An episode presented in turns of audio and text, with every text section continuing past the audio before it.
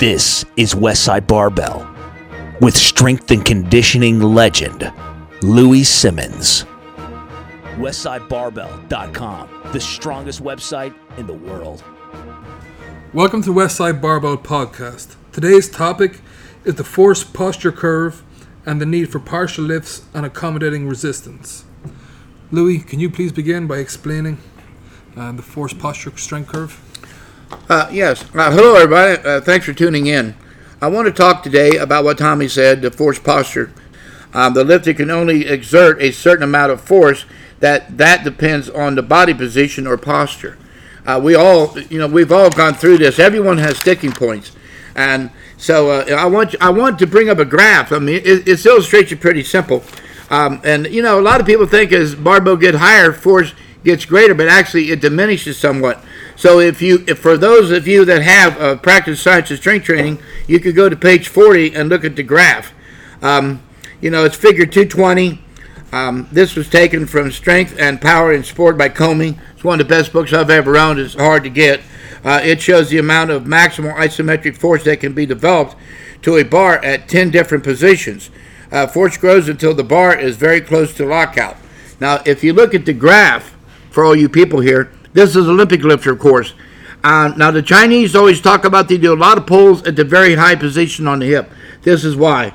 You see, when he starts out the floor, the amount of force he can develop um, is uh, two hundred K. And then as the bar raises, the force increases. But when it, here you see, as the bar is at mid-thigh, it's highest. When it's slightly above, it starts to go down. This is where a lifter would jump underneath the bar because the barbell velocity would be slowing down. And so a lot of people have to understand, see, that's the difference between force and velocity. Uh, I mean, I'm sorry, force and posture. Everyone's different. No one can absolutely train the same because of length of back or length of leg length. You have to change. Everyone's going to have a different sticking point.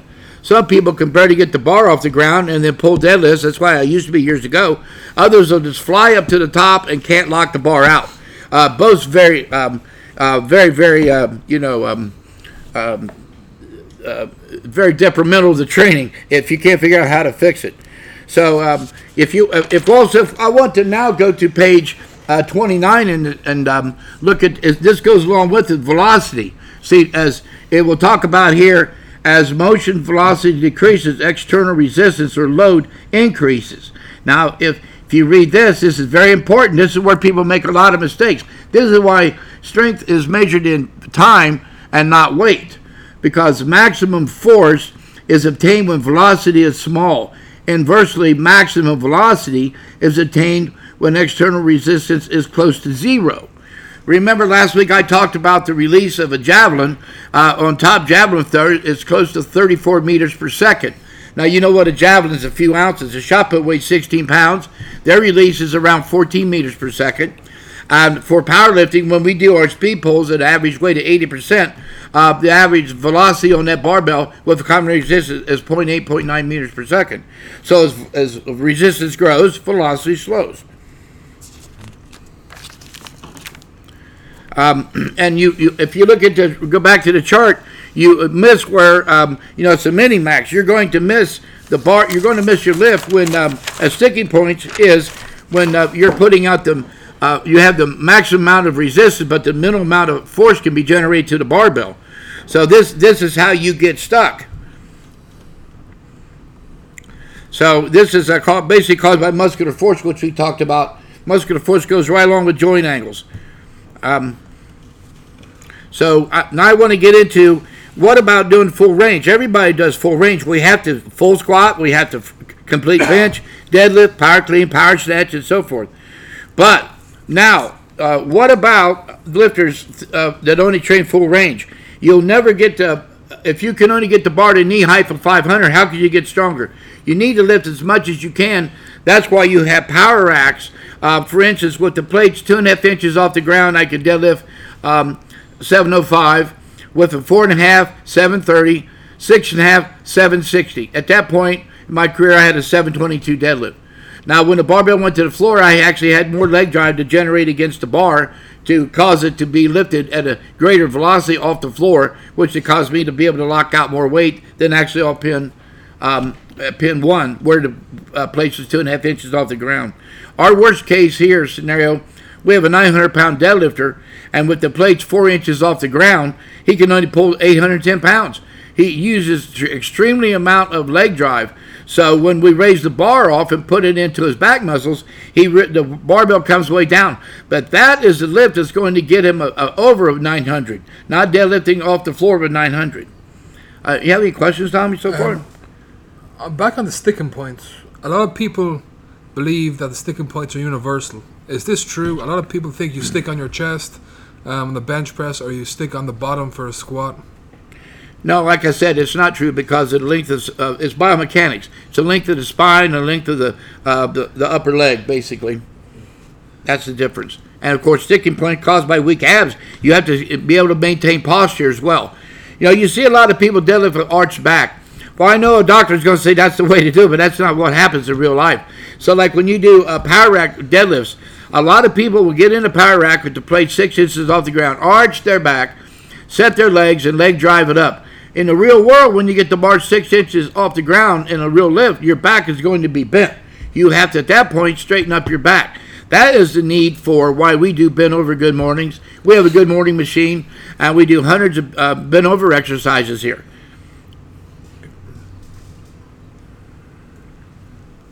So just remember, uh, the, as a, as a, the joint posture graph showed, Um, you know, uh, the barbell will change. The strength will change at different positions as the bar is raised in any lift.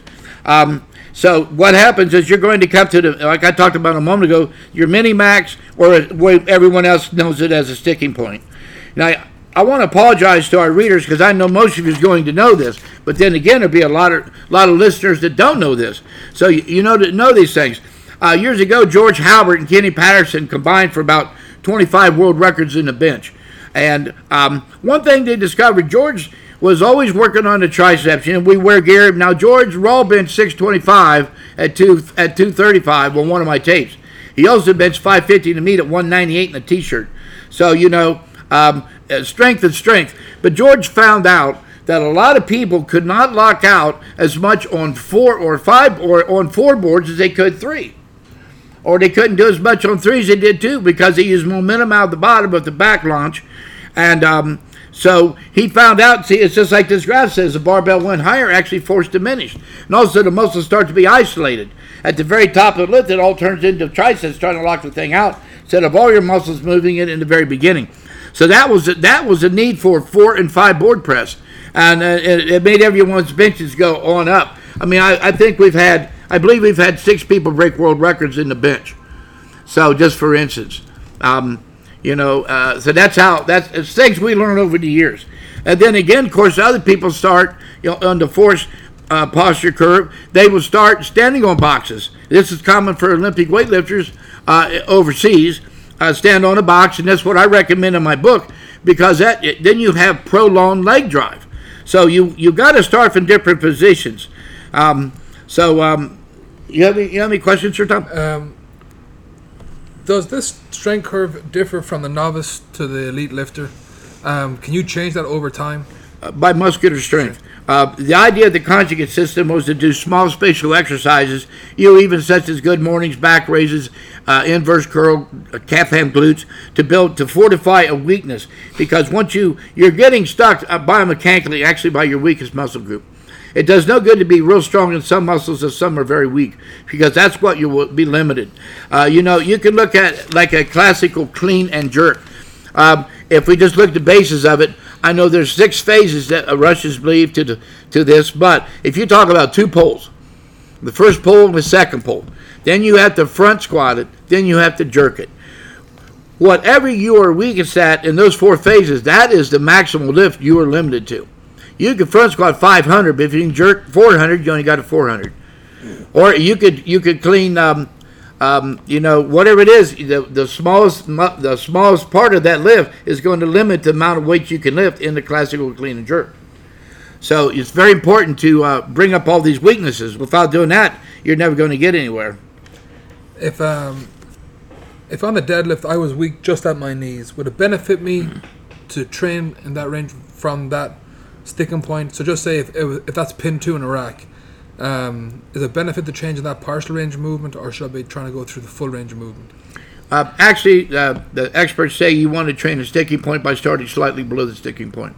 And I've also found everybody goes, oh, there's no need for speed. You know, when you lift heavy weights, they move slow. But uh, dynamic method is for a fast rate of force development. I've got my top, some of my top lifters believe speed training is the most important thing, even over max effort. Me, I believe max effort. But if you're, you know, the barbell, you miss a lift when the barbell slows down. You have only so long to strain. So at some point, if if you can strain for two seconds and the barbell is not completed, you miss. So the faster you become with certain weights, uh, the sticking point is eliminated till a heavier weight is, occurs on the bar. Okay. Now, we, we, we talk about, remember the graph. Uh, no wonder people came up with a power rack, because, you know, you have different, you're limited at different angles by how much you can lift. That's why people do power rack lockouts from different pins. And um, we never do regular deadlifts. We use three different pins, an enormous amount of bands on the bar, uh, three different band tensions, one seventy, um, two fifty, and three fifty in power racks. And for the most part, two twenty and two eighty when we're doing floor deadlifts, accommodating resistance. Now, you know, years ago, um, this brings up, you know, maximum strength is displayed isometrically. So Bob Hoffman years ago, um, in the early, in the sixties, came up with a power rack. It was close together. The, the, the rails, they were round, and they were about a foot apart, had two sets of pins.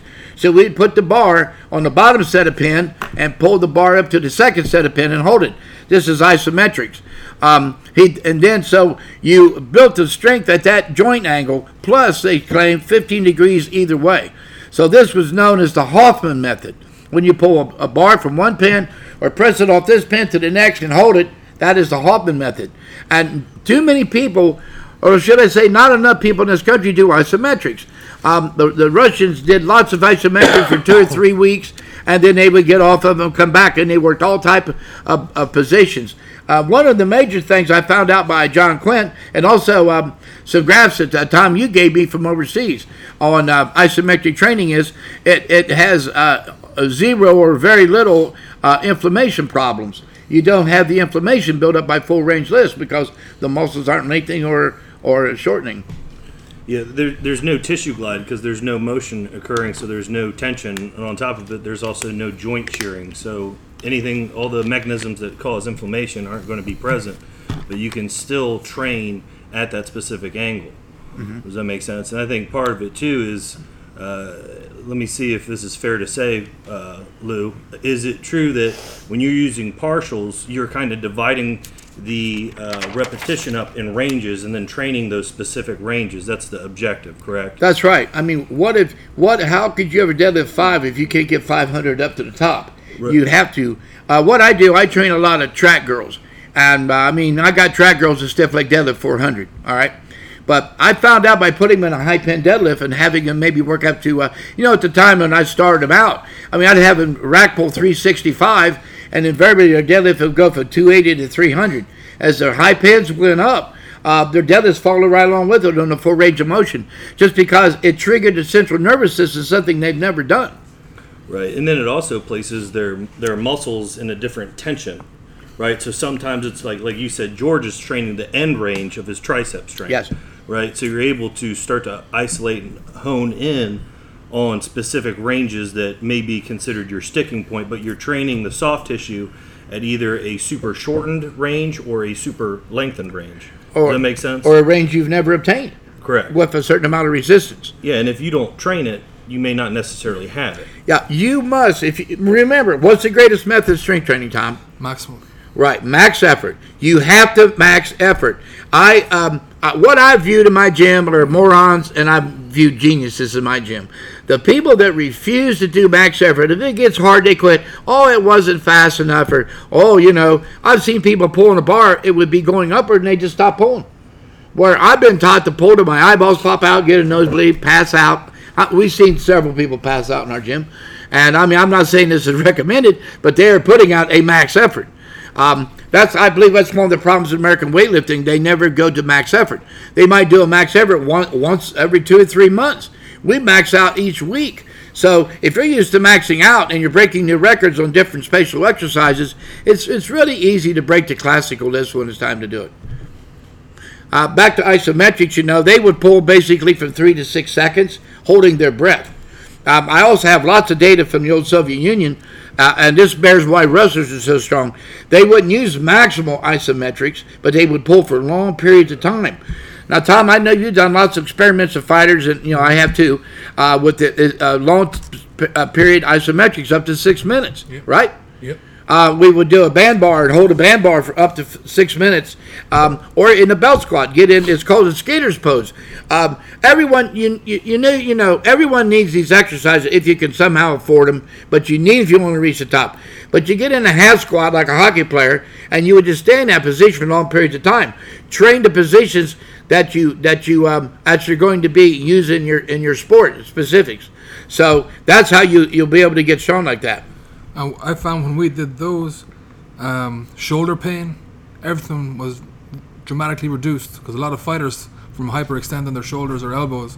When we started incorporating the barbell bar for six, well, it was about five to six minutes, um, and iso it was quasi-isometrics because we'd move up and down slowly.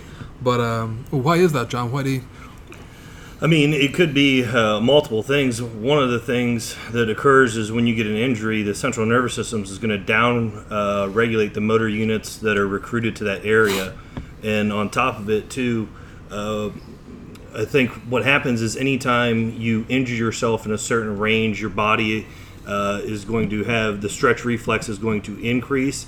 And what happens is when you take it back to that range and you start to uh, load that tissue and have that tissue function, maybe in an isometric where it's safe, it starts to function, and then that starts to uh, basically turn online and activate more of those motor units. It shows that it's not painful, it can function there, and then you start to get better overall function in that tissue and also the central nervous system. Thank you. Yeah. Okay. You know, there, there are many ways to tackle these problems. Uh, you know, what I'm trying to point out to everyone is, you know, a after speed squats, we could do some, we do rack pulls a lot of times for speed pulls. We don't do always do full range of motion, so we do speed pulls on uh, on two pin heights, uh, right, you know, pretty far below the in the mid shin or right below the knee. But we move around like that, and wherever you're wherever you're putting out the most force, this is called the law of uh, uh, action, uh, action, action, uh, situation. Yeah, situation. Thank you. and um, but that's good. But what if you never get to that position? You know, so you you got to catapult yourself into this maximal um, joint angle that you can help yourself. So that's why accommodating resistance to me is is a, is a better way, and um, so um, yeah, I know personally for me, you know, I'm not a uh, powerlifter by any means, but from a bodybuilding perspective, since I don't train max effort, I know I predominantly use accommodating resistance to help recruit uh, motor unit activation and all that other stuff, uh, and I, I know for me personally it helps because. Uh, it teaches my central nervous system to continue fire through the end range of the articulation, and it actually has to fire harder at the end range, uh, and so you're getting a lot more um, uh, motor unit activation. But then on top of it, uh, it also feels good on my joints because it decreases the joint shearing at end range. You know what I mean? I don't. I can actually really explode through the repetition, and I know that I have a counter force to counter my force, so I don't get the joint shearing and pain and all the other stuff. Yeah, if you're going to do explosive training, it's, it can be very dangerous at using twenty-five percent because the bar velocity is so great at the end, you basically lock out your elbows or your knees and you hurt yourself. Um, so that's what accommodating resistance will take care of. Um, you know, if you look back, why do you need accommodating resistance? Well, way back in, in the late uh, eighteen hundreds, Xander came up with uh, oblong cam, uh, you know, which is later, as everyone will know, Nautilus came up, come up with the very same thing. Um, so you, uh, it, it works the muscles through the complete range of motion, like John's talking about. So, uh, yes. On isometrics, can I implement those um, instead of a max effort movement, or do I do it more as uh, an accessory work, or could I do both? Is it possible to do both in the same training session? You could do both, or you can actually use isometrics as a complete workout. I mean, they're very strenuous. Uh, it's, it's, it's, isometrics got good pluses and bad pluses. John and I were talking about this the other day. Isometrics is a max effort. It makes you very strong. It does not make you gain body weight. So if, if you want to gain body weight, isometrics might not be for you. But if you want to stay in the same weight class or actually maybe reduce your weight class, isometrics are a good thing. It's bad on the circulatory system. That's why we found that a lot of, if you breathe, it's fine on the circulatory system. Um, could novice lifters or novice athletes uh, em- embark on isometric training? Uh, the experts say no. No, they say no, but I've had sixteen-year-old girls do isometrics, and they and for track, I would have it. I would have them do it three days before a meet, and they invariably would break their records on the track by by triggering the central nervous system. Um, you know, much like Charlie Francis would do for uh, Ben Johnson, and a lot of um, um, swim coaches do for the lower body. John, so, would, would you use uh, in your setting? Would you use isometrics on um, younger athletes or older athletes?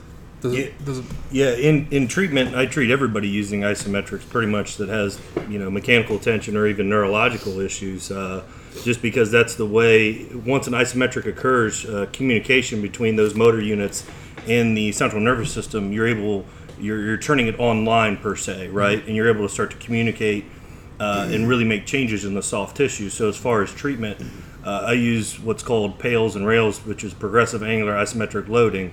Uh, and regressive angular isometric loading, and I use that in combination with uh, with manual treatment, mm-hmm. right? So that I get both an internal and external force into the tissues, so that I can really make a change in the tissues.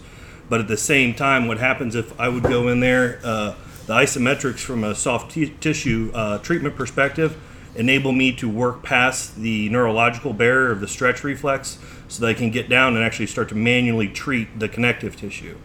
So it's basic, and then on top of it is uh, basically anybody that I treat soft tissue-wise, uh, I use, it's called F R release, but then on top of it, it's called functional range conditioning, and what that does is all the newly acquired ranges that they get from uh, treatment, we're training them using isometrics in those newly acquired ranges, so they have neural drive into the area, they're getting the tissues loaded in that area, so they just don't have this passive range of motion.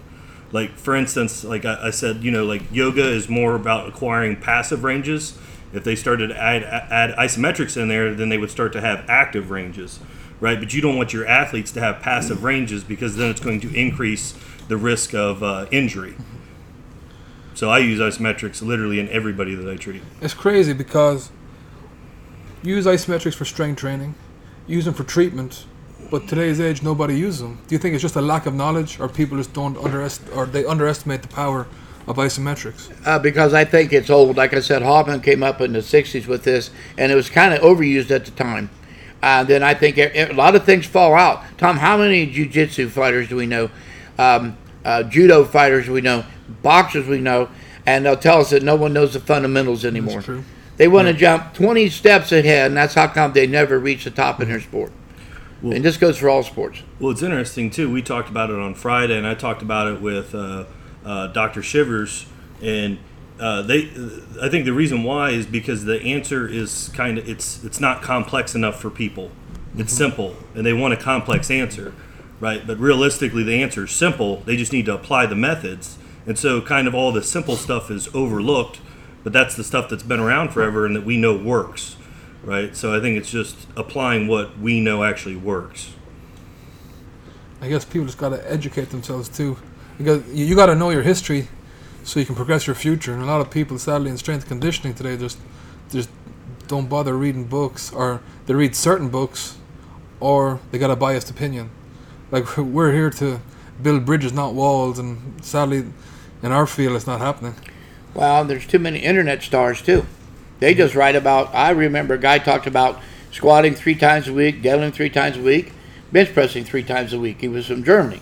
So I met him at the Arnold Classic, and I asked him, I said, well, how? I said, that doesn't make any sense. How, how did it work? Because I never did it. I just wrote an article about it. That's a true story. You got to be careful what you read. Uh, you know, I've seen people write, train at this gym, and then go out and write a book. It's contradictory of what they did here that made their greatest lifts. They also went down the tubes very quick, too, when he left. But I don't understand, you know, I don't do anything to make a dollar. I do everything to educate people. The only reason I do this stuff is try to educate someone in the right way. I've had numerous injuries. I don't want to see people have injuries. Um, you know, Doctor Siff, I did seminars with Mel uh, before he passed, and um, but Mel would come here and watch us uh, use uh, in the early stages of bands and change training. He was gracious enough to, uh, you know, in power or in uh, super training to give me credit for. Uh, it's called combinations of resistance methods. where I came up with using weight releasers, even with bands, because bands will shoot you down faster than without. So we did a lot of uh, experiments, and a lot of people don't even know where bands and chains come from. But they actually came from Westside Barbell, just like board press. I was doing board presses in nineteen in the sixties before I went in the Army. And then uh, I, I gave up. I just quit doing them because I didn't have enough sense to build my triceps at the time, like Larry Pacifico told me. But then uh, Jesse Coleman, I was talking to Jesse, and he says, man, you guys got to do board presses around nineteen ninety. So I give Jesse credit for this. So we went back to doing it. And of course, you know, I'm writing articles and so forth. It got fired, and everyone did overdid board presses. Uh, you know, in, in our sport and powerlifting, the hardest thing to do is touch your chest with one of these tight shirts. We see people all the time never touch their chest, and what's the result of meet, Tom? They don't lock it out. They well, or they bomb out. They can't touch, or they can't lock out. It's, it's just it's just pure misguidance. So uh, you know, the real world. You got to learn what the real world is. Go in and practice it and do it. Um, you know, another method of uh, basically working the full ranges of motion at a constant speed is isometrics, or I mean isokinetics. Now nowadays, uh, I had a power rack, an isokinetic power rack. I could do, I could actually do cleans, squats, benches, deadlifts, whatever I wanted to do. It's a constant speed. It goes in Hill's equation of muscle contraction. It has a constant speed, rate of speed, and so it shows when real fast motions at a constant speed, force was not that great uh, through a very heavy resistance and slow speed constantly at the same speed. It produced massive force. It absolutely proved what Hill's equation of muscle contraction talks about back in nineteen thirty-seven. Some of these men were just beyond comprehension smart. I mean, that's all I could say. And uh, you need to read a lot of books like Super Training, Practice Science and Strength Training, Science and Sports Training, uh, Sport and uh, Power by Comey. These books, I have I have so many books I can't count them all. And um, so you need to learn a lot of books, but then only... the But like I, I told a strength coach uh, in the N F L one time, I said, you got, you know, I said, you need to put some weights in your library. You just can't read a book and never try it. You got to go freaking try it. Either try it on your worst athletes or your best athletes, one or the other, and find out what works and what doesn't. Tommy, got questions? Uh, where do isometrics get incorporated um, within a training session? Well, like I say, a whole workout could be um, used for isometrics if you want, because like you want to use normally uh, about six positions when you do isometrics. And you can do several exertions there and then move up. Now, all your Olympic weightlifters out there, uh, you know, the second pole is super explosive. Uh, right, Chris? It's very explosive. It's also very hard for two things. It's hard to coach because it's so fast, and also it gets very little attention because it's so fast. So if you do isometrics with all these critical joint angles, you can get maybe three seconds, you can get fifteen seconds in. Well, you're you're not even getting a second in when you're doing speed pulls. So that's, that's why it works. And also it's it's a it's a good way for your coach to watch your technique, because you're in a static position. And you can find out right away, you know, your your position is not quite correct. You can change position, do the pulls there. Did uh, when you had the isokinetic machine in the gym, Did, um, was that very beneficial, and did you find out anything interesting from trying it out? Very beneficial. I, I let's get out of the world of powerlifting, because Tommy, I mean, you know, that's my love, but it's about ten percent of what we do, ninety percent sport. Uh, there was a fellow at the highest age, his name is George Nicholas, and uh, actually uh, his uh, roommate, um, you know, was afraid, his mom wouldn't let him in my gym, said it was too dangerous. But George was a Big Ten indoor sprint champ, and in one hundred he ran ten forty-seven. He had drastically would slow down, and uh, his dream was to make the Olympic trials. He was going to go to South Africa after graduation and work with kids. So the high state track coach at the time said, George will never run any faster. I trained a seventy ten shot putter, and I was there with him, and we heard him say that. So I, I, I catch George and said, George, if you come with me, I'll make you run faster. He had a ten forty-seven, one hundred meters. We did a, everything we do, belt squats, pole sleds, um, all the speed training at the time. But one thing we did a lot of was isokinetic squats and deadlifts. Well, in nine weeks, he ran ten seventeen. I took three-tenths off him. And uh, and I did, I basically contribute the, uh, the isokinetic machine to a lot of it. Then I tried to get it, it broke. I tried to get it fixed, and over the years, I never was managed to find someone that could fix it. But but they use isokinetic devices in many uh, college settings to test single joint motions. All right, and like I talked about before, we do many many single joint exercises. We you know it, it, it, Olympic lifters squat all the time, and they got really terrible squats. Why? Because they do the same freaking thing over and over and over. That's called the law of accommodation. What is holding them back? Um, it could be it could be the back. Most people when they miss a squat, they miss because their back gives up. Not because their legs give out. So whatever we decide, it could be the lower back. You could have six hundred pound legs, but four hundred pound lower back, you're stuck at four hundred pounds. Or you're going to get injured. So we train uh, the hamstrings separately, the glutes and hips separately, the lower back separately as much as we can, and spinal rectors separately. So we break everything down into portions. And uh, we try to find out, when we come here, we never criticize, we analyze. We'll try to find a person's weakness, and then we work on it to the point that that weakness becomes their strengths. So then we have a new weakness, we work on that to bring it up again. I know you bodybuilding, so probably in parts of your, your body, your arms is behind your back, so you worked your arms, then your back got behind your arms, then your chest got behind both, you had to work on that, constantly bringing up your weak body parts to become a top-notch bodybuilder. Well, everything is the same. If you got a football team, you're scoring forty points a game and you're losing, you got to get a better defense, not more offense. That's just all there is to it. Lou, can I talk about uh, weightlifting for a second? Absolutely. Jack, can you hold that book up? Yep. Yep. So, kind of talking about the uh, strength posture, or force length, whatever you want to call it, and isometrics, tying it all in. So you can see here, we're starting from the floor, and then as we're standing up, the amount of force the lifter can produce increases. But for all the weightlifters listening and watching, you can see as he gets to the full extension period here and he starts to come up on his toes, you can see that the force decreases. So something that Lou is having me do a lot is uh, fully extended in the reverse hyper, which would be mimicking knee extension, hip extension, and spinal extension, and even hyperextension, and doing a maximal weight for isometrics, which that is maximizing this point here where you can see the force starts to decrease. And we talked with a weightlifting coach who said that bands are a trick, quote unquote, uh, and that's how they work. And that's not true. So if you look at here, again, you can see that in the beginning of the lift, his force is only two hundred kilos, and at the top it's three hundred twenty. Can you see this graph down here too? Yep.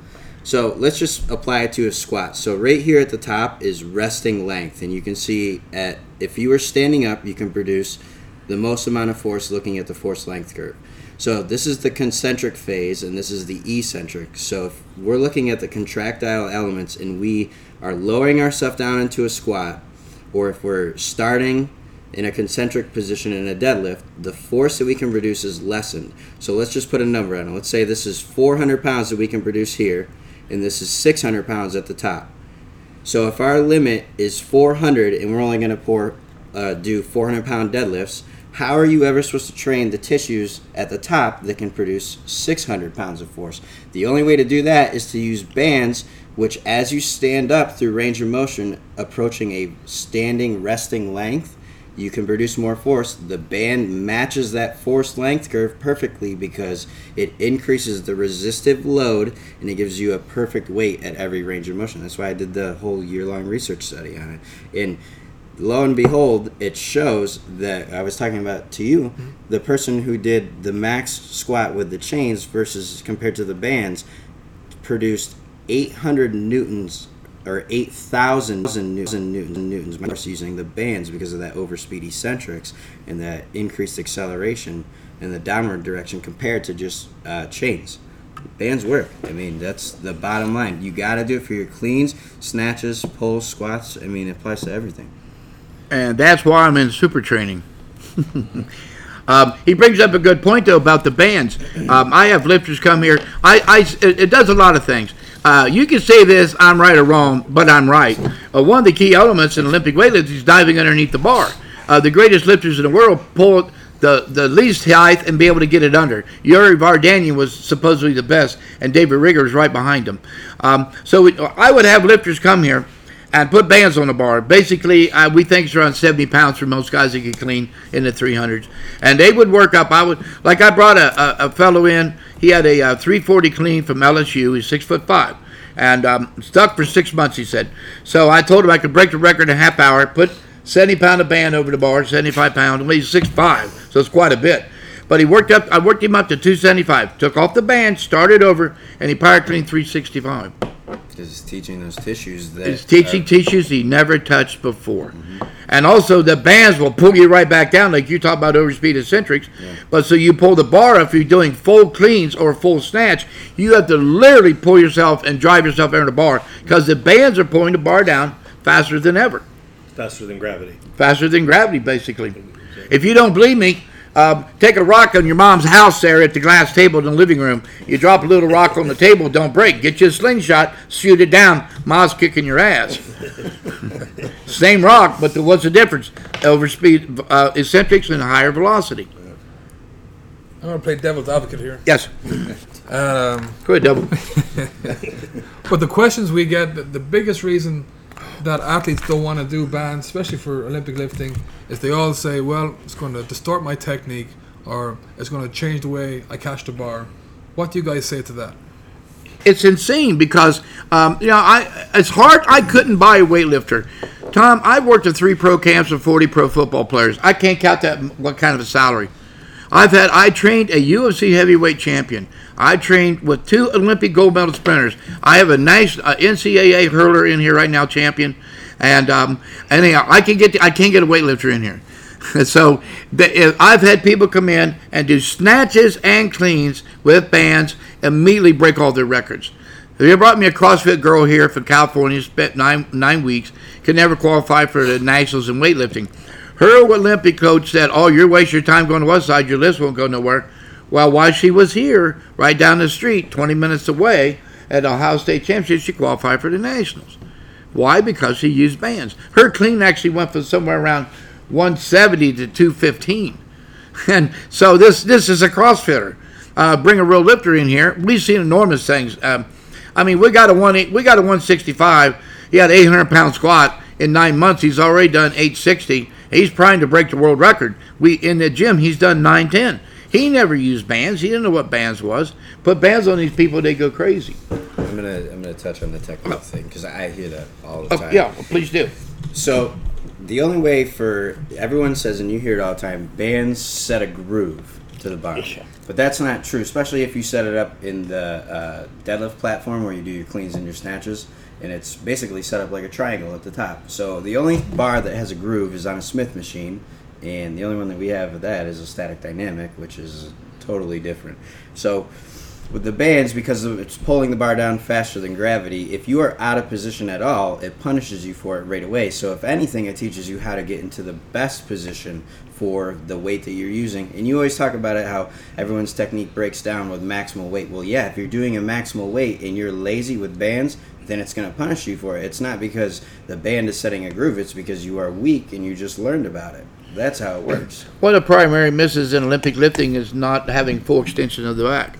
And you, when you pull bands, you got full extension of the back, or you don't make the weight. Yep. Every time. Like you said, you can't be lazy. You have to exert everything.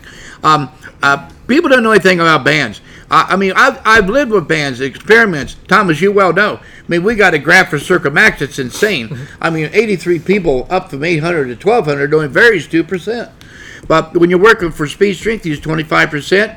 And then when you're working at very heavy weights, Circa Max, near maximum weights, we use uh, between around forty-five to thirty-eight percent.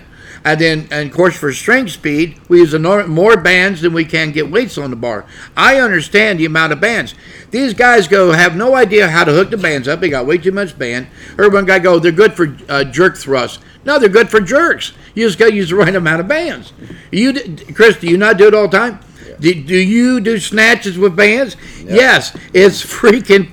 It, it's it's easy to do if you you know you just like a, a guy said, you got to how much how much salt to put in the soup to make it taste good. You just can't go do it with no. I tell people, but they don't listen to me, so they go do it. So that stuff won't work. You hear this all the time, right? Mm-hmm. Well, why do we break all the world records and these guys are going nowhere in other sports? You know, I mean, it's it's ridiculous. So the the biggest problem, you and I see it a lot, besides lack of strength, is finishing the pull. Finish the pull. You know, I I saw it with a girl, and I told you about this time, where she could clean one eighty and I had her just try a thirty-five pound bar with just that one strand of mini band over the top, which is only probably seventy pounds at most. She couldn't even clean the empty bar. And I told her before, I was like, you're lazy when you clean. That proved it right there. We, we How had, do you go from one eighty to not doing zero? We had a six-foot-tall girl come in, remember, um, and this girl, same thing, could not clean the bar with the band. Mm-hmm. But I said, stick, keep doing it, keep doing it, keep doing it. She must have missed it ten times, then got eighty-five pounds. But it ended up putting about forty pounds on a power clean once she got the hang of it. It teaches the yep. nervous system how to fire more efficiently, and you know how, like we were talking a couple of weeks ago, it increases that frequency and amplitude. When you deadlift, you got one pull, so the weights get bigger. What do you do? You exert harder. Mm-hmm. But Olympic lifting, they try to keep the maintain the bar speed on the first pull. Well, the problem is, as these barbells get heavier, that actually speed slows down, and they can't get to the proper position for the second pull. Mm-hmm. When you use all this band. Tom, when you go in there, like you mentioned, uh, I, I think you filmed me or something, I was doing pulls with three hundred fifty pound of band tension in a power rack. You're going to blast this thing up or it ain't going nowhere. It not only does it build a tremendous lockout, it builds a tremendous start. That's what people don't understand. And like you're talking about the overspeed eccentrics and, and eccentric factor, you could get into us about in the bodybuilding world about, you know, we're talking about that. Mm-hmm. But that is the key. The um, overspeed eccentrics, like you said, that's, mm-hmm. like I said, chains were great, bands were greater. I, you know, you, you got to have some brains here, folks, and you got to have groups to experiment with. I've always had a tremendous amount of groups to experiment to do anything I tell them to do.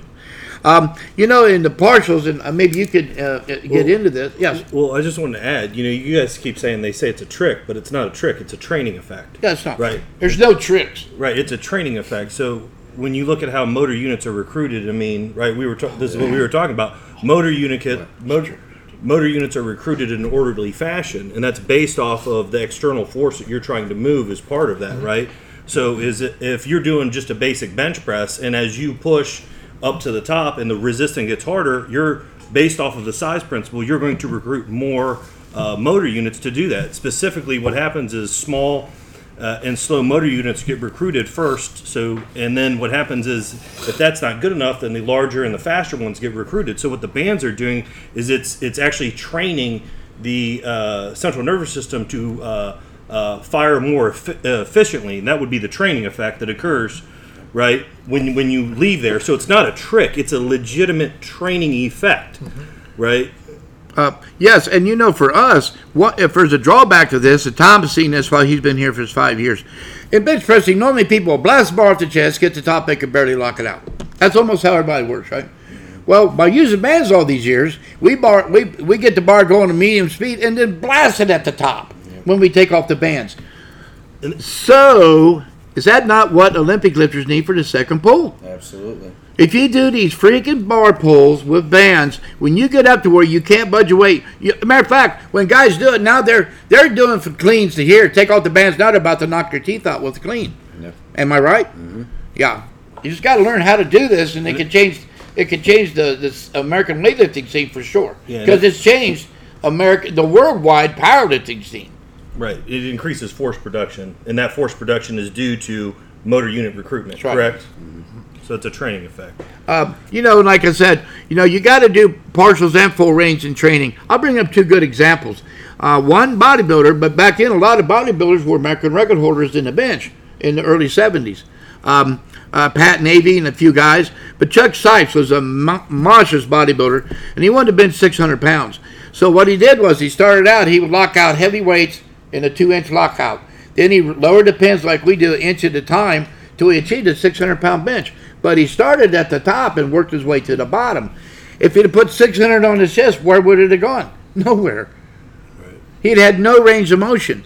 Another gentleman, in my opinion, if he was from this planet, and he was human, um, Paul Anderson, probably the strongest man that ever lived. I picture this guy in the fifties squatting eleven sixty in a pair of swim trunks. And uh, it's a damn, it's a decent squat. And what Paul would do, uh, it very crude sounding, but he would do partials. He would lift like eight hundred pounds, and he'd stand up six inches. Then he would put an inch in the pit and put this plywood back down, and it would be seven inches all the way up. Then then he kept adding the bottom, so it's getting deeper and deeper and deeper until he could squat out of the bottom. In a Las Vegas act, he would crawl underneath eleven sixty three times a, a, a night, five times a week with eleven sixty pounds. from crawl underneath it and stand up. Why did he use the hip lift? He used the hip lift something. Every day, thirty-eight hundred pounds. That's actually why I got to doing all of our heavy hip stuff in the belt squat. Yeah. Then we added deadlifts to why we're doing the heavy hip stuff. And it's changed our gym around. Your body can adapt to all types of heavy means if you let it. But you have to have G P P. If you can't recover or you don't, you know, right now we're going through a phase, and I'll tell you, uh, I got a lot of new lifters. They're very promising, but their G P P's not high enough. They can make one heavy pull, and it seems like they're done. Where Vogel Pole or me, we were forced to because we always bet money. But um, they'll make like a six hundred pound uh, uh, you know, box deadlift, stand on box. They can't do anymore. I mean, it'll be fairly simple, but they're done. Where we would make six, and then six twenty and six forty. And after all, power meets or Olympic weightlifting meets, you need three attempts. So you had to be able to do at least three heavy exertions on max leverage. One, at least, a new record. You got something, Tom? I think one thing to know too is that if you look at organisms, and at the very basis that where we are, um, we all adapt to the environment we're placed within. So if you change the stimulus, whatever stimulus is, your body, due to the law of adaptation, will have to adapt to that, and we change it up all the time. But that is what progresses training, and um, I think that's where bands are so superior, is because there's this unforeseen force, like the the way the bands, and you know from your study, the way bands act in the body compared to chains, compared to straight weight, is is huge. Like you stand under. We've had we've had people who went to the N F L come here and said that they squatted five hundred on an air assisted machine. We put them under a set of light bands with seventy pounds, one forty, one forty, and they could barely unrack the bar. Yeah, but they this, could do reps. This kid's in the N F L now. Yeah, receiver. Yeah, that's that's how much bands. The bands have that that unforeseen force that's pulling you down. That um. Just, I mean, it it just excites the C N S like no other. Okay. Remember, you know, that's why uh, Olympic lifters mostly pull from four different positions. I ought to add all these different positions in there. And the best way to do it I've ever seen is with bands. I love isometrics with bands. Mm. If you set the bands up and you press up into the band, and then you press into that band where you can't lock out, and you just keep changing the positions to where you build, is tremendous. And you don't slam into a pin and all that. But you press up into your bands and hold that thing. And like I, that's why we did isometrics with, with the bar, band, kettlebells, bands on the bar, and all kind of we stuff. We did a deadlift, too. Yeah, yeah. Deadlifts were like that. Yeah. That was tough. If you so, want to build a grip, use bands. You know, Olympic lifters want a simple way. They do high pulls without thumbs. Yeah. You know, so you do a lot of that stuff with these bands. Uh, everything. It, it's, your motor units just increase doubly. You know, you uh, a lot of, uh, we've got a guy at, um, our friend Andrew, but you know, you're a bodybuilder. If you hook bands on leg press, you lock out leg press, you got no resistance. You use a lot of band on leg press, you got tremendous uh, muscle contractions even at the top, right? Right. So you're working the, the full range of motion. Exactly. So that's why it's so important to use accommodating resistance and work different angles. I remember watching Arnold Schwarzenegger on the show. He would do like a mass, like four hundred pound lat pull down. He'd get it to here, do some reps. Then they'd take off some weights, he'd get it to here. Take off weight and then do full reps with it. Basically the same thing. So why do people like this are very successful at their sport do it? Because they, you know, you have, it's called overload and isolation. It's the oldest principle in the world. Lou, I got a question for you. We all know isometrics. We're talking about isometrics, talking about bands. But your static dynamic machine, static dynamic. How does that compare? Because you've got a static overcome by dynamic motion. If you added bands to that, um, would that benefit that hugely, or does it, does it matter? Absolutely. Because, again, you're going, if you want to build explosive strength, you're going to go into pull thirty. So, uh, uh, what would that be? You know, if you had a four hundred pound clean, you only use one hundred twenty pounds. So, if, if you pull on this bar uh, isometrically as hard as you can for whatever you want you to, one or two or three seconds, and release and pull that up, uh, you you would need accommodating resistance at the top to make the thing, uh, you know, completely. Um, fulfilled a lift, you know, to fulfill all the requirements of the muscles to do the lift. How did you, how did you ever come up with that? How did you think of the static dynamic? Well, I, I because I read about it, it's the greatest method of strength training. A lot of people don't understand box squats. I don't care what your stance is, whatever box, but you sit on the box, you relax some of the muscles. So you're relaxed overcome by, by dynamic motion on the concentric phase, but other muscles are locked in. You have to keep your spine erect, as your stomach, Everything's going to be locked in, so the muscles are static, overcome by dynamic. The key is to release the hip, as you well know, and then reflex it. What do you do when you run? When one leg's off the ground, that's exactly what you're doing. You're breaking up the eccentric, concentric chain. So that's what that does.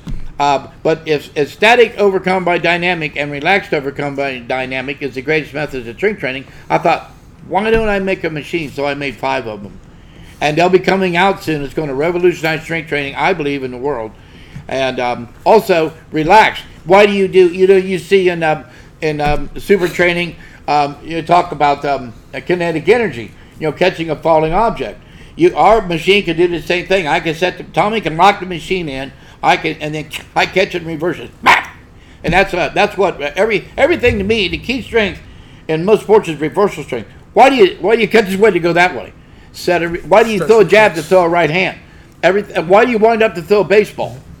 The stretch reflex. Is stretch huge. reflex. Why do you take a couple seconds to kick, kick a football? So that's what this machine does. But it's the greatest method because you can build up, like if, if um, um, you know, if you want to pick up a weight, you generate force. It's, it's simple. If you have a force plate machine, you got five hundred pounds on the ground, you have to generate enough force over five hundred pounds before the bar leaves the floor. That's just basic physics. But what if I, before I did this, I could build up seven hundred pounds, and then you release, and I rip up the five hundred pounds. And it's the greatest method of strength training that there is, and that's why we that's why we're we're doing them. How beneficial is quasi-isometrics? Quasi-isometrics, I think, are very beneficial. Uh, you know, wire wrestlers. I got a lot of wrestlers come in, and I messed with a couple. I remember uh, Kazaki. Kazaka. Kazaka. Yeah. I mean, this guy was a fat one sixty, but he's world champion, I think, at one nineteen three times in Greco. So I tied up with him. I thought I was trying to move a Mack truck. I go, what the hell? But I've done this before and always wondered. Like Big George and, yeah. and John Saylor, you're not even moving these guys. You feel like an idiot when you grab onto them trying to kick their ass, and, and you can't even move them. You know, they're laughing at you. Matter of fact, um, Um, you know, um, who's the Greco wrestler we're working with? What's his name? Ori. Ori. Mm-hmm. Last time Ori was here, I tried to get underhooks. I couldn't even get my hands in, inside to get an underhook on a guy. So, you know, I'm not afraid to be embarrassed. I'm a dumbass anyhow. But I just had to try, and that's about how far I got. Because he got so strong at not letting people get him under and constantly stay in that position. Quasi-isometrics, make that's why they're so strong. Uh, you know, a lot of... Um, Uh, uh, Russians would do f- for fighting uh, a squat that takes five minutes to get down and up. Try that sometime. It's not simple. Try it. I mean, you made us squat uh, one minute concentrically on the static dynamic machine coming up, and I don't think anything was as C N S fatiguing as that because you're literally you're putting everything out, but it's only moving at minute, like um, inches all the way up. Mm-hmm. But your C N S, uh, man, uh, myself and Joe Dirt did it. We were dead for a week.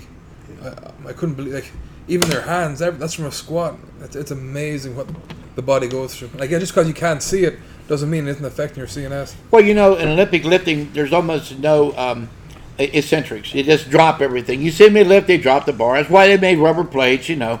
And so um, we did, uh, so the Russians would do slow eccentrics. They would, they would do the bars in reverse. And uh, they would have you lift up the bar, and they'd say, stop, lift it higher, stop, lift it higher, stop, pull, boom. But then they would have you do it in reverse, and you got to lower the bar that way. And uh, me and Eskil Thomas in the Sweden spent ten years here. We did experiments. We did that in a deadlift of bands, and we, we could barely walk for a week. My freaking feet was hurting from doing this, from uh, lifting the weight and then sl- lowering it, you know, taking like ten seconds to lower. I mean, it was it was grueling. So, do you do a lot of...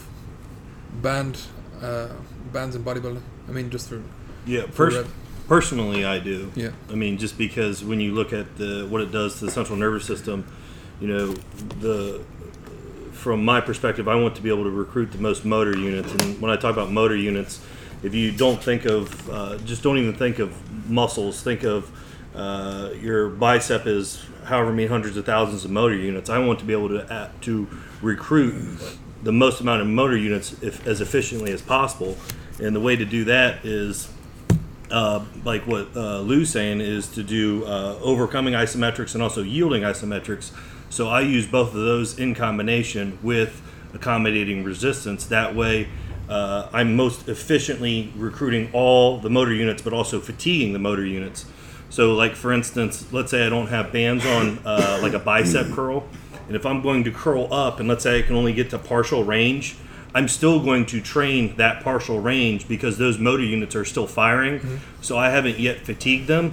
So I can do a yielding isometric where I'm holding that and resisting it from coming down, which, and we talked about this, it, it's going to increase how the motor units fire as far as the speed that they fire at, because they're constantly firing. They can't overcome it, right? You can't recruit any more motor units to exert more force to overcome it, but it's still trying to stay in that position. So the entire time, it's very taxing, like you guys said, on the central nervous system. But when you talk about efficiency as far as training, uh, for a bodybuilding perspective, it makes my train, I'm able to do uh, less volume because the intensity is significantly higher.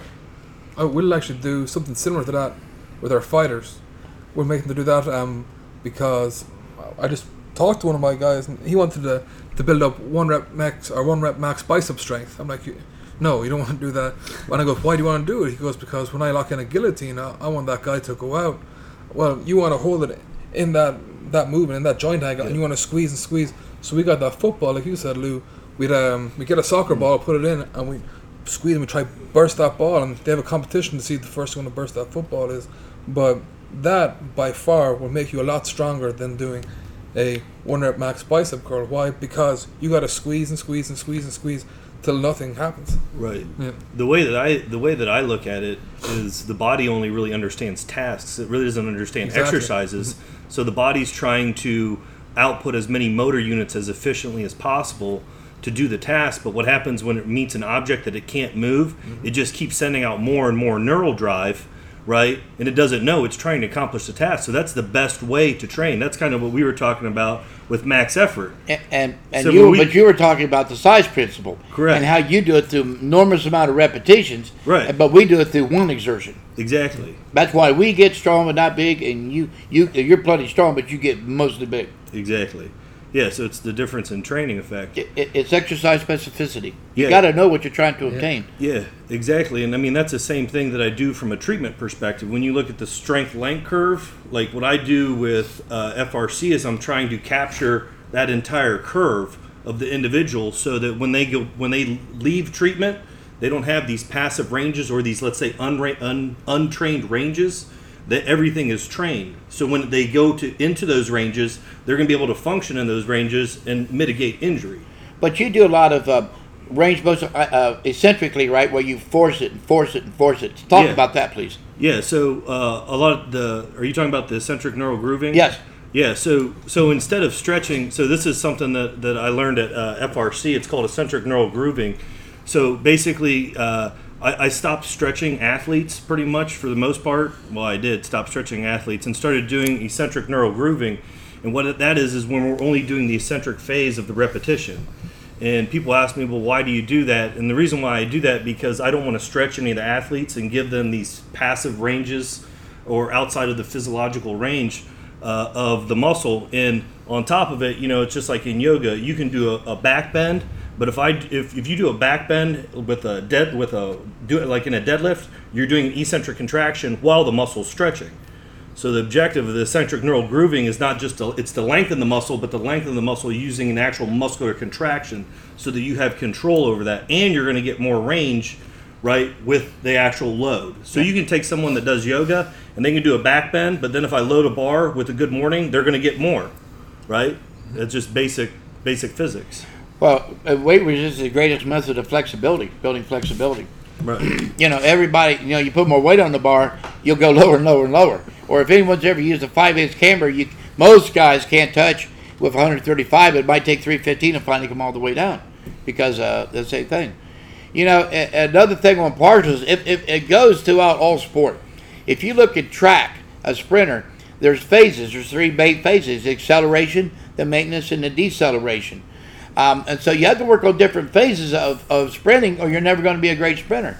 And, you know, you had to work on it, try to lengthen. I remember um, uh, Ben Johnson would start out, he'd beat everybody thirty meters, and they'd pass him, then forty, and they'd pass him. But he actually got to where he could accelerate for the first seventy, then barely slow down at all, and that's when he was killing everybody in the hundred-meter races. So you want to look at that. Now, and all you people out there, women actually ex- can't accelerate as long. So if you're working on a hundred-meter racer, where we do a lot more maintenance work for top female racers because they can't accelerate as long. That means they've got a longer maintenance phase, and but although we're trying to eliminate the deceleration phase. So, but there's a lot, little bit of difference in physiology between men and women in sprinting. Yeah. Weight training, so far, I've trained them all the same, and I've got the same results. Yeah. Just monstrous results. Think about Ben Johnson. He was so fast out of the blocks. He's the reason that they changed the start system. He'd false started, even though it wasn't a false start.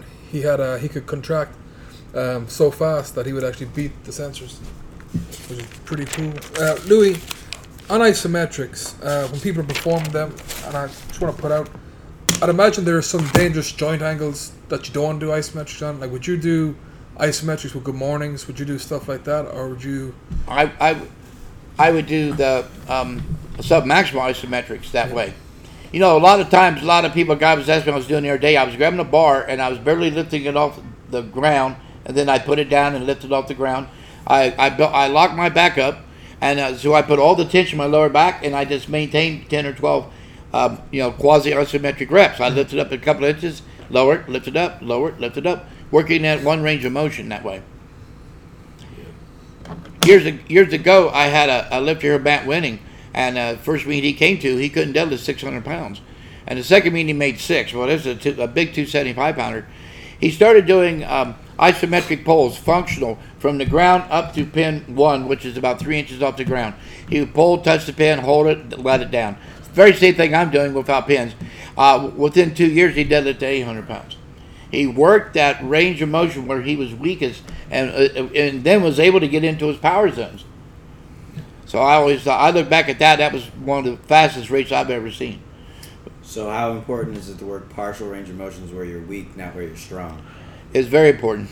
It's the entire purpose. That's right. And just remember, they fluctuate fifteen degrees either direction anyhow. A lot of people don't like it because it's a lot of work. You know, a lot of people, Tom, say, well, you can't do the Westside system. What they can't do is the work that we do. Am I right? Mm-hmm. We have people come here. Many, many people come here. I remember a big preacher, uh, Reverend Tony Hussey, came here. He's three hundred seventy pounds of muscle. And I was running my mouth, of course, and he was saying something to me, and, and I told him, I had some uh, guys in uh, the Steelers here and uh, Pitt University. I said, that man's a man of God, but he's in the house of hell. And um, so when we went to squat, we we had the same squat time. He ended up squatting over one thousand. Yeah. We had both had a nine twenty squat, and I was, we was in there with Mike Ruggiero, and he could not do the same bands. Uh, we had a, a blue and a green three seventy-five. He could only use two hundred fifty pound a band and less weight for the very same reason. He just knew. You know, he had squatted much, but it was massive. You know, it weighed me by one hundred forty pounds. But I could do the work. He could not do the work. Yeah, another point, though, too, you said it's plus or minus ten to fifteen, fifteen right? fifteen. A lot of people don't understand that. Like, that's one of the things that I use for treatment. So if you're treating, like, a tendinopathy and you want to start to increase the load-bearing capacity in that tendon, and let's say it's it's the knee and at, at one hundred uh, degrees you have pain there, right? But then you test that joint at ninety degrees and there's no pain. You can start to load the tissue at ninety degrees and you're capturing the uh, one hundred degrees and five above that. So that's another thing that that's the reason why the so like you said the Soviets used to do it in increments. It's because whatever training effect that you get from the isometrics, you get ten to fifteen degrees above and below that specific angle. Right. In any position, if you dead Chris, if I got you deadlift four hundred, which you do fairly fast, when it gets to your knees, it's it's only there for a fraction of a second. But if that is your sticky point biomechanically, if you do isometrics at your knees, you'll become very, very strong at your knees. Right. Mm-hmm. There's no reason to have these sticky points if you got half a brain. You just look at it, analyze your training, and you can beat anything. That's what training is. Well, overcoming right. obstacles. Want to answer some questions that people asked them? Absolutely. Um, Are chair deadlifts a maximum effort lift, or do you do them as a second or third accessory work? Primarily is to teach people how to deadlift, but I've maxed out on it. Phil Harrington maxed out on it. I think it's a tremendous lift. Um, you know, Ethan Pellucci maxed out on it. I did a max power clean on it. Okay, he did a max power clean because you're in a terrible position. You know, if you do a chair deadlift right, everybody, all you novices out there, you'll get a bar up to about mid-knees, and all of a sudden your butt flies out the rear. Your hips actually have to be coming toward the bar. So that's what this chair deadlift does. When you pick up, I mean, if you get set off the chair a couple reps and then on the third rep, you take a sun chair, palms come up, and your butterflies out, you're wasting your time. You have to be able to shoot the hips forward and pull the shoulders back. So, yes, we do both. How was that power clean off it? It's brutal. Oh, it's, I bet. It's, it's really hard on your back, but if if like if you're doing it for multiples to work on the positioning, which I think it really helps you pulling against heavy weight, because all the weightlifters out there, when you max out, whether you're in your meet or in training, your chest will drop a little bit when you pull from the floor, so you need to do an exercise that teaches you to pull against the weight, like front banded good mornings or that, but it, it's it's brutal. Like like the Russians and Tommy Kono said, you don't pull with a flat back, you pull with an arched back. Mm-hmm. And this teaches arch your back to like the tenth degree. Yeah. Uh, accessory work for bench press, which you would say are the most important. In my opinion, it's the arms. You have to do extensions. I mean, tricep rollbacks, elbows out, Jim Williams extensions. Straight bar extension was always my famous, my favorite. You know, people make, why did they make an easy curl bar? To take the tension off the elbow. But you have to build up the muscles around the elbow. So I like straight bar, but easy curl, pull over and press, French press, and you push them as hard as you can for a, a week or so, and then you have to switch. But you constantly push them up. And at the very end of every workout, they'll do no less in the gym one hundred pushdowns with a band or in the tricep pushdown.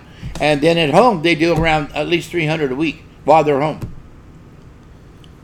Uh, sec- secondary, a lot of people, of course, get stuck on their chest. Here's the thing, too. Everybody trades their, trades their arms at lockout. Your triceps have to start in the bottom, too, correct? So you got to do tra- train your... I like a camber bar. Close grip camber bar. Your arms are in a terrible position. Drive out of the bottom. But also, if you stick in the bottom, you have to build up your back. Um, a lot of people um, don't do this. You have to have an enormously big back, and including lats and side and rear delts. That's what is going to patter, catapult the bar off of your chest. Have you ever encountered a biomechanical deficit that you could not identify or fix? Me? Yeah. No. I've had, a guy told me one time, he says, well, this is my guinea pig. And I said, that's okay. I've had one hundred hogs here. I mean, I've had some of the strongest men that, that ever, I have the strongest man that walked the face of the earth. We've come across many problems biomechanically. We solved them all. What, folks, that's why I make machines. That's why I made reverse hyper, inverse curl. Uh, I made machines to work on biomechanic uh, deficits. That's why I make machines. One thing that you said to me that always stands true, that the answer is always in the gym.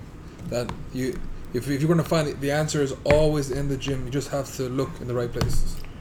That's right. You know, and you can be in the gym a tremendous technician, but I don't mean all your guys will be technicians. You've got to constantly force technique. First of all, teach them technique and then concentrate on strength. And a multi-year training system says the most, the key element to Olympic weightlifting is strength. Everyone thinks it's technique. Build technique in the bottom, then you concentrate on t- on strength. Uh, it's great to have technique at seventy and eighty percent, but how about one hundred, one hundred one percent? Do you have it? Do rack pulls benefit a raw lifter? Absolutely. We got a nine fifteen raw lifter. How's that? He pulls um, nine seventy right below the knees. And uh, I mean, you guys got to understand, it doesn't matter if you're raw or gear, uh, especially conventional. Matter of fact, I've never seen gear help conventional deadlifters at all. I pulled six seventy in gym trunks. I pulled uh, seven ten at one ninety-five in a singlet. So, big freaking deal, you know? What would be the best way to squat and deadlift with one leg shorter than the other? Well, first of all, it sounds to me like you have a psoas problem. Yeah. Yeah, I mean, most people have a... They, they yeah. think they have a limb length difference, but they really have a discrepancy. And so uh, that can be treated not using orthotics.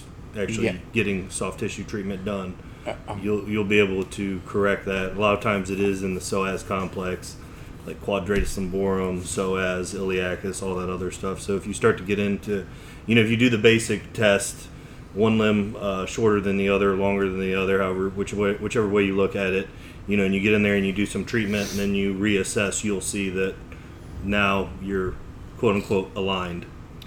I'm totally against putting um, pieces in the shoes. Yeah. I mean, I'm absolutely, you know, that's everybody's answer to everything. It's not really the answer. Right. It's well, the wrong answer. Yeah. Yeah, I mean, you can address the problem instead of treat the symptom. You know, you can always check yourself out. Most lifters, if you've ever noticed when they squat, they never have their feet even. One foot is always ahead of the other foot. Mm-hmm. And that there is a sure sign that you have a psoas problem. Yeah. How would you program for... Oh, I want to bring up, uh, you know, I wanted to say this. Oh, Lou, what do you do when one side of your back pumps up more than the other? It's your psoas. Right, John? Yeah. That's yeah. why you always get blown up on one side but not the other. And if you do it for years and years, you'll end up like me, a super thick oblique on one side, not quite as thick on the other. Yeah. Uh, go ahead, Tom. Sorry. How would you program for a knee that has atrophied and created a single leg imbalance? Well, my knee was bone on bone. I tore my I ruptured my patella in nineteen ninety-one. I wasn't even going to ever powerlift again, but I come out of retirement and in two thousand squatted nine hundred twenty, one hundred more than I'd ever done, and uh, it's bone on bone, big big freaking deal. Everybody, you go to doctors, all you need. I've been told I need new knees a dozen times by an assortment of doctors. I don't have new knees. And a new hip. I don't have, I, I've still got my hips. You know what I mean? And I I squatted four ten at fourteen years old. And I squatted seven thirty at um, sixty-three years old. So. You helped me when I ruptured my left glute. Same deal. Yeah. Yeah. Just train. You know what? Uh, it, you, look, what, it, what it helps joint integrity? Strong muscles. As long as I could train my legs, I walk. Uh, I mean, actually, barbell's good. I broke my foot several times. I have a little trouble sometimes. But sled walking, um, actually in a plyo swing, it, if I could train my legs, my knees are fine. They're fine. I don't have any problem. The problem is people freaking get old and lazy. They get a joint problem. The doctor tells them new knees. Everybody thinks doctors are gods. Maybe some are, and some aren't. But you can fix yourself. There's too many operations in this country that are unneeded. Yeah, I mean, a lot of times when you're talking about coming back from something where you have an injury, a lot of the, you know, you'll see a lot of people say, well, you have to rest it. Well, that's not technically true. I mean, you still have to have an optimal level of stress going into those tissues so that they hypertrophy and get stronger. If not, they're going to atrophy. And now you got a dysfunctional knee joint and atrophied tissue. So it's not rest. It's you have to figure out different ways to start to load those tissues. And like we're saying here, you know, like we're using this from a, Uh, weightlifting and powerlifting, bodybuilding, whatever perspective, right? But if if you want to load your tissues, you can load your tissues at home. I send athletes home all the time that, you know, have tendinopathy type issues. You know, some of the sprinters, right? That that they're they they have weird imbalances due to what they do. Uh, what we'll do, you know, it's like a patella tendon. I, I have them go home and have them isometrically load that patella tendon multiple times a day. That way that we can start to actually increase the load-bearing capacity of the tendon, therefore decreasing the risk of injury. And so, so it's not even weights. You know what I mean? We're having the we're having the athlete to do it by just doing basic isometric contractions. And you're saying uh, you told me before that many knee injuries are due to malfunctions of the foot. Yeah, foot. I mean, th- that's generally what it is. I mean, you're going to have the knee. The knee is it's kind of the joint that's stuck in between two two really complex joints: the foot and the ankle and the hip. And so the knee really, it's going to go wherever those go. So normally a knee, in most cases, generally if you have if you have pain somewhere, you're looking elsewhere other than the pain, because the pain is probably the tissue that is adapt has reaches adaptive threshold of compensation for something else. So you're kind of looking away from that to see why that's causing pain. Uh, many many girl athletes come here, and and many have A C L injuries. And Tom, you watched us take a track girl, basically knock-kneed, and in three weeks walked perfectly straight. We had her carry med balls, basically against her stomach like a pregnant woman, since she walked, um, you know, actually, you know, externally. And within three weeks, it, it fixed the whole thing. Uh, you know, I, I got a question. You know, I, I had a shoulder replacement, and Doctor Miniacci, Cleveland Browns, knew I was kind of crazy, and that, and it was almost experimental at the time. Um, and uh, so he never tells me a thing. In one week, I was benching a bar to my chest at broomstick. Then I started adding weight, and in three months, I benched three hundred pounds. Now, all you doctors out there, I got a question for you. Why is it when they operate, and they'll move your arm in every single possible way, correct? Then they put you in a sling and tell you not to move your arm for eight weeks. Explain that to me. Because we've had people come here and try a tri- tricep tendon off. And the guy told me that I can lift, he said, I can lift two pounds in, or it was it was four pounds in two months. That's what his doctor said. In one month, I had him benching one thirty-five for sets of twenty. No injuries, went fully back. Our friend Chickenhawk, very same thing. Um, tore his tricep tendon off with a six fifteen bench and came back to bench six forty. Uh, he tore A C L, and in six weeks was doing squat sets, an operation, and in six weeks was doing uh, four twenty and one hundred twenty pound of bands for eight doubles in six weeks. So I want to know when doctors do these uh, operations, why they tell you to keep the joint immobile when you're bending it every freaking direction. Like a knee, you'll bend a person's knee if they have a knee injury one hundred twenty-five degrees. But then they get out of the hospital, you don't do them nothing. They, it, it takes them day, weeks to get to ninety. Right. Sometimes people never get past ninety. Build up that scar tissue. Yeah. tissue now you so, breakthrough. But, so why do you do that, Doc? uh, I know, malpractice, I guess, you know.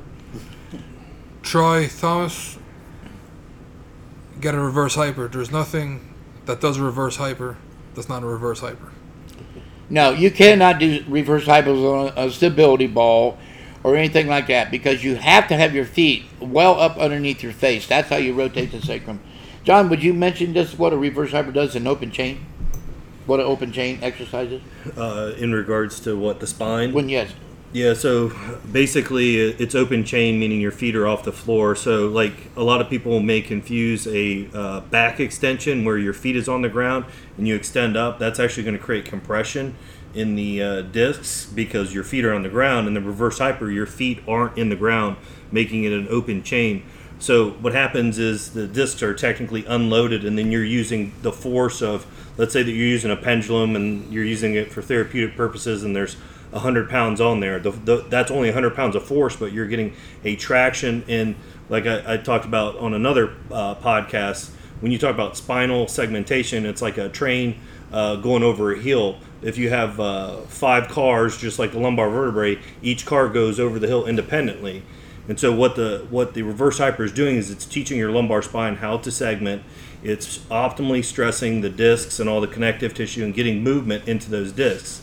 Generally, when you have a when you have a disc issue, the disc that's bulging or compromised, that's the disc that's really doing its job and having to compensate for the other discs, right? So you want to make sure that you're therapeutically using that disc, and the reverse hyper is a way that you can do to st- to start to get motion in the other discs above and below it, so that that disc also has to do less work. How would you st- strengthen post-cervical fusion C five, C six? I mean, I mean, it's it's gonna, like a lot of this stuff. I mean, if if people are interested for, from a therapeutic standpoint of how to, uh, like from what I see in what I do as a therapist, is there's a huge gap where there's treatment and then people go right back into training, but there's no like conditioning. You talk about G P P. There's like no conditioning of the articulation and the joints. And there's an actual system out there. It's called functional range conditioning, and they use isometrics. So they use PAILS, which is progressive angular isometric loading, and RAILS, which is regressive angular isometric loading. I would use those. Uh, I would use that system to rehabilitate someone that has cervical issues, because once again, you're using isometric contractions, and so there's going to be no joint shearing in the cervicals, which is a safe setting. Right, you're going to be able to start to increase neural drive into the tissues, like everything we talked about. So you're creating a very good environment for the individual to recover. But always consult your doctor before exercising. Louis, how long would you do speed pull movements before going into strength training, or would you create a separate session based on speed movements? And what would you use to train a lifter to explode well with good power out of a squat without bouncing out of the hole? Okay, first of all, let's take it a step at a time. Speed pulls have to be done. You have to train one strength at one time. We do strength speed work on Friday. twenty-five squats, but but the reps are between two and five, like the like the Chinese. And then we do twenty speed pulls. We always use bands to accommodate resistance. Then maximal effort work is done seventy-two hours later. All right, it sounds to me like you're, I, I guess you're an Olympic weightlifter or a raw lifter bouncing out of the bottom. You should really never bounce out of the bottom. Um, that's why we do box squats. To sit on a box and overcome inertia is how you build up tremendous strength. Um, so uh, you want you have to build up the strength on the on the eccentric phase. Now, the Chinese weightlifters, they do their squats controlled. They go down, and some of their squats are even paused. They'll pause on the last rep a lot of times. Did, did I answer all that? Mm-hmm. I'm surprised. Okay. Okay, so just train one strength at one time. If you want to build, uh, what is the expression of explosive strength is jumping. If you want to be explosive, you have to jump. It's not Olympic weightlifting. I don't know where this ever came. All every damn football coach in America does power cleans to build explosive strength. It has nothing to do with explosive strength, just because you're using thirty or forty percent, which is not enough work to knock down a girl, let alone a lineman. So you, uh, you, you're going to have to do some real work. But jumping's the key. How often and when do you implement jumps into a powerlifter's training? Uh, if your guys aren't lazy, you need to do it twice a week. And we've never, it doesn't seem to matter when. Uh, but we like to do forty jumps a week, mostly with resistance, ankle weights, um, weight vests, kettlebells, combinations of all three. And we do a lot of sitting on a box, jumping onto a second box. See if we get the best results. As you well know, Tommy, we do a lot of kneeling jumps. Um, this, uh, we get on your knees, you set, you set your butt down on your heels, and then jump onto your feet. Um, we watched a guy use three hundred ten pounds of a bar on his back. We had a one thirty-two pounder come in here today and said he did it with two and a quarter. So that builds explosive strength. Those exercises I thought came from Olympic weightlifting. I started doing stuff like this uh, way back in nineteen seventy, but it first came from dance. I was informed that by Doctor Romanoff of PAILS method. How should isometrics be used for the bench press and deadlift? Should they be incorporated on max effort or dynamic effort days? You can actually do them throughout the week. That's what the Soviets uh, recommended when they did isometrics several times a week. And can they be used as a secondary movement or a main movement? The, if you you can do enough of them, it's a main movement. It's very, very taxing. and uh, Or you can do them as supplemental. Remember, whatever the second exercise is going to have least value to the first exercise. I personally, when you do isometrics, it's always very important to do relaxation and then uh, motion after that. You want to regain motion, because the muscles have been held static, so you want to get lengthening and shortening in there. I believe maybe, you know, for lower bodies, that would be perfect time to do the jumps. Um, can bands be used for beginner athletes? Yes. You know, first of all, teach them form, and remember, use the right amount of band. If you've got a kid that squats one hundred pounds, you only give him twenty-five pounds of band tension. It's hard, you know, it's not much band tension, but why would you, if you're going to go cross country, why would you start on the wrong road? Start out on the right road. That's the problem in America. Uh, children need the greatest coaches. They they don't have fundamentals in this country, um, and so they don't know how to run, they don't know how to lift, they don't know how to do many things. Um, so you want, you know, I don't know, you got a million co- football coaches and wrestling coaches, we got great wrestlers. They We've seen six-year-old kids that know how to wrestle. So you want to get good coaches in the beginning and learn the, the techniques. I've ran into problems here when they would bring me young girl track girls. Um, invariably, they never had a coach to teach them how to run. I make them as powerful as hell, but it doesn't really help until they get a high-qualified technical coach. Then everything comes together. Depth jumps and plyometrics for powerlifting? Yes, I don't recommend depth jumps. I recommend jumping up. Depth jumps can be very, very hard on the person. Everything is hard on you in training. So let's do something a little bit less. It's uh, there's a formula called uh, momentum impulse. And remember, I talked about this. If I drop this bottle, if I drop the sixteen-ounce bottle three feet and hit the ground with forty pounds of force and it broke, I would rather use, um, and it, it accelerates as we're going down towards Earth, right? It's going at the acceleration of gravity near Earth. I would much rather put forty-five pounds of effort and jump up and land on a table at zero velocity and save my athletes. Jump uh, jumps are for the very, very elite.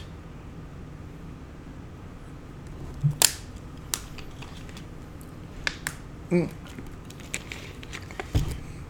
For those of you that do depth jumps, basically around thirty-six inches, things change. If you jump off boxes thirty or thirty-six and below and you're a top athlete, the itemization phase is quick. You build explosive power. If you jump off very high boxes, forty-two inches, forty-five, forty-eight, which is dangerous, but it builds absolute strength because on while touching the ground, it takes longer to rebound yourself off the ground. The itemization phase slows, slows, and then you build absolute strength. And a, people don't think about that. But when you, you lower a bench or a squat, you have an automation phase. By the time you, you switch from uh, yielding to overcoming. But no one ever talks about it in lifting, but it's there. The guys with Louis are John Quint and Chris Morang. Louis, uh, how and where to attach the bands in weightlifting? We have a four inch wide platform. It has band connectors, four foot. We have band connectors. We use standard mini bands. For most people, you put the band over the bar, one strand underneath the bar, and one over. All right? Uh, if you're halfway strong, you know, you would do your speed work that way. And uh, I, I think you could do this, Chris. Um, and then I would use two strands over the bar for my max effort cleans or high pulls. Mm-hmm. That's how we do it. It basically is around seventy pounds uh, of tension. So you know most people, I mean, if they can clean three hundred, you're talking a pretty good amount of band tension. Yeah, they should be able to do that pretty easily. Right. Please explain how a lifter not on special stup- supplements needs to train or can train differently than athletes or lifters who are on them. I feel this is a very important topic for athletes that top professionals never address. Thank you. Okay, if you look at the Westside system, it, it has something built in, a safe zone. Everything is based off your strength. Drug-free, on drugs, man, woman, seven years old or seven years old. So if you base the training off your max strength, you can sit right beside any of my people or any gym in the world and do the very same training. If you squat three hundred pounds um, and you use fifty percent with twenty-five percent band, there's no way you can't do twenty-five squats. It's it's very, very simple. It's all mathematics. Um, also, for drug-free lifters, um, you know, you have to look at restoration. Uh, one is drugs. That's what drugs do to recover you. Secondly, small workouts recover you. And also, uh, you know, pharmaceuticals uh, or, you know, uh, nutrition is a major part of sports training. And then also, um, like John here, therapeutic. You have to have therapeutic man means like water, you know, saunas, water, um, um, hot saunas, uh, ultra red saunas, uh, infrared, um, you know, massage, chiropractic, A R T. You need all, rolling, you need all these things. John, what exercises would you program for someone with a shoulder impingement? Um, with the shoulder impingement, the first thing that I would do is I would address it and actually get it treated so that the impingement is gone. Uh, I would I would look up someone who's qualified in F R release and get that treated, get the joint impingement done, and then what, what you'll get with that is you'll also get a uh, rehabilitation program built into that. Uh, with that includes controlled articular rotations uh, and all that, and, and basic stuff that's going to increase the function and health of the joint. And then I would go and lift instead of letting the problem linger. I would address it. What, and, John, for the readers, what is F R release? It's a functional range release. It was developed by uh, Doctor Spina, who's out of Canada, and it, it, it, you know, we're talking about isometrics. It's a, it's a Uh, soft tissue treatment that uses isometrics with treatment, right? So it's a lot more effective than, in my opinion, because uh, I have experience doing, you know, A R T and neuromuscular therapy. In my opinion, it's the best form of soft tissue treatment that is out there because it takes what we know from science and it applies it into treatment. Just kind of like Westside, where where Westside takes what science tells science tells it and actually applies it to training. This is kind of the same version except for treatment perspective. Is this the same treatment you used on me last week when you had me in Kimura? Yeah, exactly. Yeah, so so last week, you know, we're training, we're treating, but we're also training uh, Lou's shoulder joint, and we're using it in a Kimura, and uh, what we're doing is we're training the joint capsule, but all the tissue, but we're trying to get down and train his end ranges of motion so that all the ranges that he has when he goes to use that, uh, that shoulder again, he has function, neural drive, et cetera, all that stuff. So they're trained newly acquired ranges instead of newly acquired ranges that are passive. Does that make sense? So especially for lifters, a lot of lifters probably don't know about this, but it, I mean, that's the demographic that I treat. I mean, you're able to really make huge changes in the individual's not only like joint function, but also soft tissue function in doing uh, your treatments with isometrics. It's called PAILS, progressive angular isometric loading. And, and a Kimura is an armbar. um, It's never had one applied to him. twenty-five percent band tension for Olympic variations? Oh, for speed work, absolutely. And fifty percent of your training f- should be for speed work, seventy-five to eighty-five percent. If you use bands, it's fifty, fifty-five, sixty with twenty-five percent band at the top. And if you follow my recommendations on a four-foot platform, one strand of mini band over top works very, very well. And you can do snatches. Don't let anyone tell you you can't. Do you think an average weightlifter could come here and go through a Westside workout and actually last through it? Uh, well, that's a question I'm trying to get answered. I keep asking for a weightlifter to send me a couple weightlifters. I basically like to see if they could come here and do a three-week wave. You know, they would have to squat on a box, though, where they're not just bouncing up and down. At uh, fifty percent, the next week fifty-five, next week sixty, with twenty-five percent band tension for twenty-five squats. Then they would do the cleans. Either with real weight, the first week seventy. Uh, I'll just drop this down, seventy percent the first, seventy-five, and eighty on the third. So the average weight would be seventy, where we train five percent higher. I would like to see if they could do fifteen, clean, uh, some type of a clean variation, power clean, hang clean, full clean, and sometimes of a jerk, and either power snatch, classical snatch, hang snatch, fifteen of those, thirty lifts. Then do four times the volume of their squat on reverse hypers, and then some good mornings, arch back good mornings with straight legs, and back raises, because I know a lot of, I have specialized equipment. We want to bring it into point, and then pop, probably some bell squats on some days. And you would actually do four major training workouts and four small. Um, I would like to see if uh, weightlifters can do the precise workout that we do fifty-two weeks out of the year. And uh, to if you want to be a good weightlifter, one thing you have to do is raise volume, the second intensity. So if you look at Nam Suleiman, at the end his average intensity was close to ninety percent. So every weight he lifted was close to ninety percent. If you're training at seventy percent weights and, and I train at the average of eighty percent, I'm kicking your ass. It's uh, that simple. It's volume, um, amassing volume over a period of multi-years, and then constantly raising the intensity. I brought up the point of uh, Leonard Zasitinsky was Olympic champ in sixty sixty-four, and uh, all of a sudden he broke records and was a champion, and he stalemated and started going backwards. And they checked; they didn't know why. Checked out his log. His average vol- his volume was going down, had gone down, and the average percent of a one rep max had gone down slightly. They pressed it back up where it used to be, and he went continued to break records. So if someone would like to, uh, please call us with your credentials. We want someone that can, you know, clean, you know, at least three fifty or higher and snatch over three. Someone is a bona fide weightlifter. All right. Uh, I would like to thank Louis Simmons, John Quint, Chris Morang. This is the Westside Barbell Podcast. I'd like to thank everyone for tuning in. This is Westside Barbell with strength and conditioning legend, Louis Simmons. Westside Barbell dot com, the strongest website in the world.